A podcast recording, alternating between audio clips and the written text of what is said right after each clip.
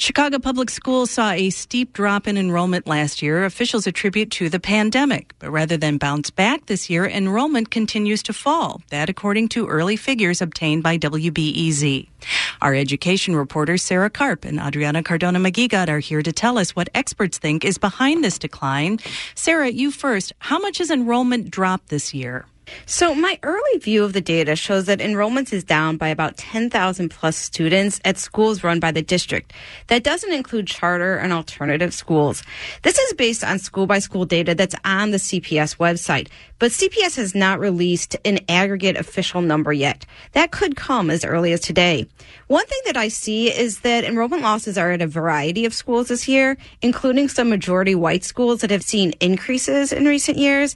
This is really different than in the past when declines have been concentrated in especially black, south, and west side neighborhoods.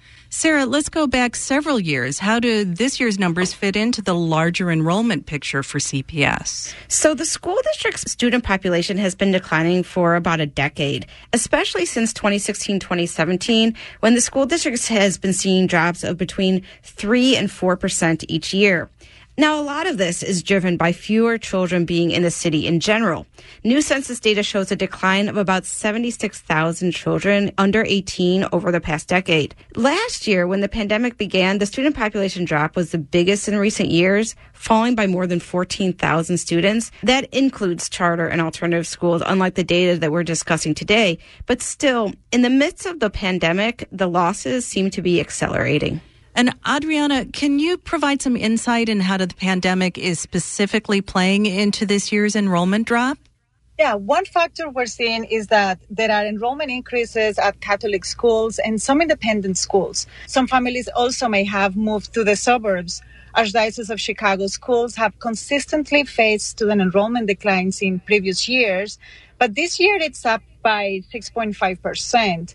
The numbers are still coming and they're not final. We don't know how many come from CPS, but a few principals say some portion of their enrollment increases come from city schools. We have to keep in mind last year, Catholic schools were popular because they stayed with in person instruction while CPS was remote. It seems parents are staying and new ones are coming. It turns out they have similar COVID safety rules as CPS, and they don't have in school testing like CPS will eventually have. But a lot of parents were turned off by the back and forth between CPS and the teachers union and by the lack of clear answers coming from the district about COVID mitigation strategies. And Adriana, are there any other reasons there might be fewer students coming to CPS? Yeah, the school district identified some 18,000 children last June during the pandemic that were not coming to school and were failing. School officials said summer outreach efforts would help bring them back, but we don't know if those students returned. Also, uh, some parents are afraid of sending their kids to schools because they're scared of the virus. They want a remote option, but that's only available to medical fragile students. The district says students who don't show up because of COVID concerns aren't enrolled, but who knows if they'll come back. And Sarah, what does the continued population slide mean in the long term for CPS?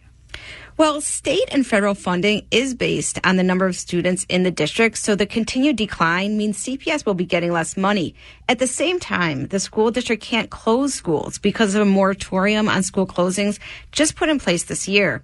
So I think that the big question going forward is how does the school system deal with these realities?